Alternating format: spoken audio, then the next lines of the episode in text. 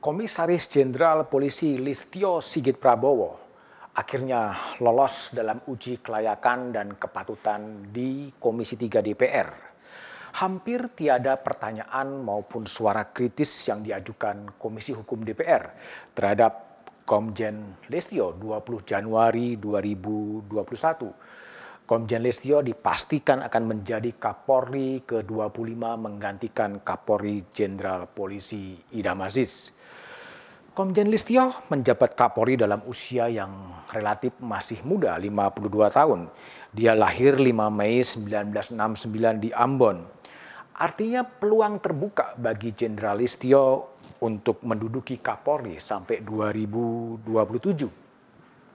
Dalam periode itu tentunya Jenderal Listio akan melewati tahun politik pemilihan presiden di 2024 Peluang menjadi orang nomor satu di tubuh kepolisian dalam rentang waktu yang lama juga pernah dialami oleh Kapolri Jenderal Polisi Tito Karnavian. Tito Karnavian kemudian ditunjuk Presiden Jokowi sebagai Menteri Dalam Negeri. Di depan Komisi 3 DPR, Komjen Listio yang diantar oleh Kapolri Jenderal Idam Aziz, sejumlah seniornya dan juga juniornya membawakan makalah transformasi menuju Polri yang presisi. Slogan ini merupakan pengembangan dari slogan promoter yang dibawa Tito Karnavian. Presisi dimaknai sebagai prediktif, responsibilitas, transparansi, dan berkeadilan. Empat transformasi yang akan dibawa Komjen Listio mencakup transformasi organisasi, transformasi operasional, transformasi pelayanan publik, dan transformasi dalam pengawasan. Transformasi menjadi sumber daya manusia Polri 4.0. Ada 16 program prioritas yang akan dibawa oleh Komjen Listio.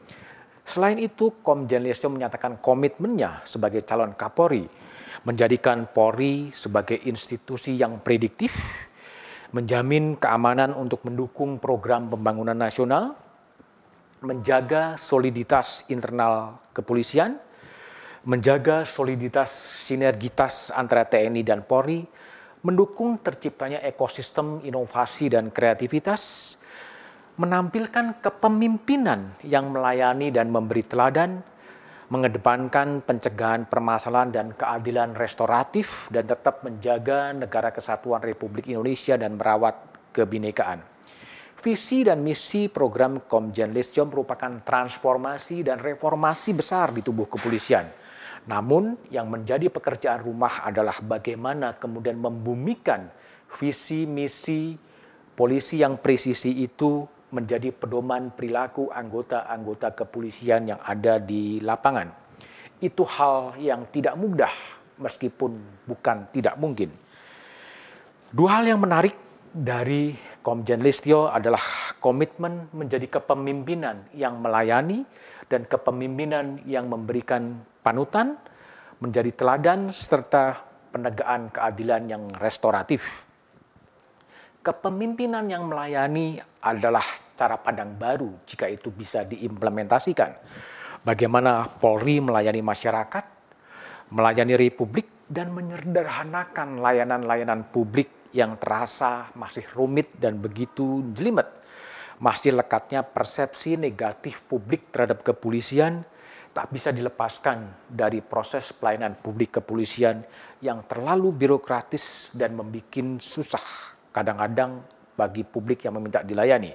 Menjadi pemimpin yang melayani menjadi panutan sangatlah dibutuhkan oleh negeri ini. Perubahan organisasi akan sangat tergantung kepada pemimpinnya.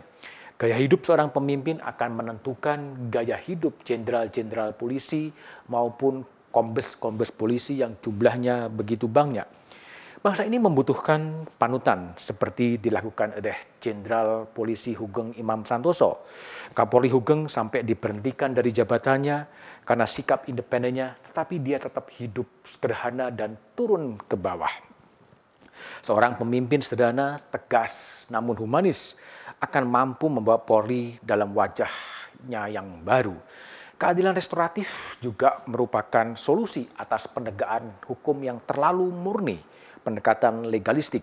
Keadilan restoratif harus tetap ditegakkan dengan mempertimbangkan rasa keadilan masyarakat dan rasa keadilan korban. Keadilan restoratif kadang-kadang tidak tercermin dalam tragedi keadilan seperti kasus Nenek Minah, korban keadilan yang melibatkan orang-orang kecil. Olok-olok bahwa hukum itu tajam ke bawah dan tumpul ke atas. Olok-olok KUHP sebagai kasih uang habis perkara yang selama ini dikenal di masyarakat seharusnya bisa diubah oleh Komjen Listio. Hukum harus bisa melindungi masyarakat, mengayomi masyarakat, dan menegakkan hak asasi manusia. Simbol hukum sebagai dewi keadilan dengan pedang dan mata tertutup, keadilan mengandung prinsip bahwa hukum itu tanpa pandang bulu. Hukum itu bertujuan menciptakan keadilan dan keteraturan. Hukum itu tidak membuat rasa orang takut. Yang takut pada hukum hanyalah orang yang ingin merusak keteraturan dan kedamaian itu sendiri. Terlepas dari harapan itu, perang melawan narkotika, perang melawan korupsi, dan perang melawan terorisme adalah perang yang belum belum berhasil kita menangkan. Harapannya dengan kepemimpinan yang begitu panjang dari Komjen Lisio, wajah transformasi kepolisian menjadi Polri yang lebih humanis, Polri yang lebih dicintai masyarakat akan bisa terwujud.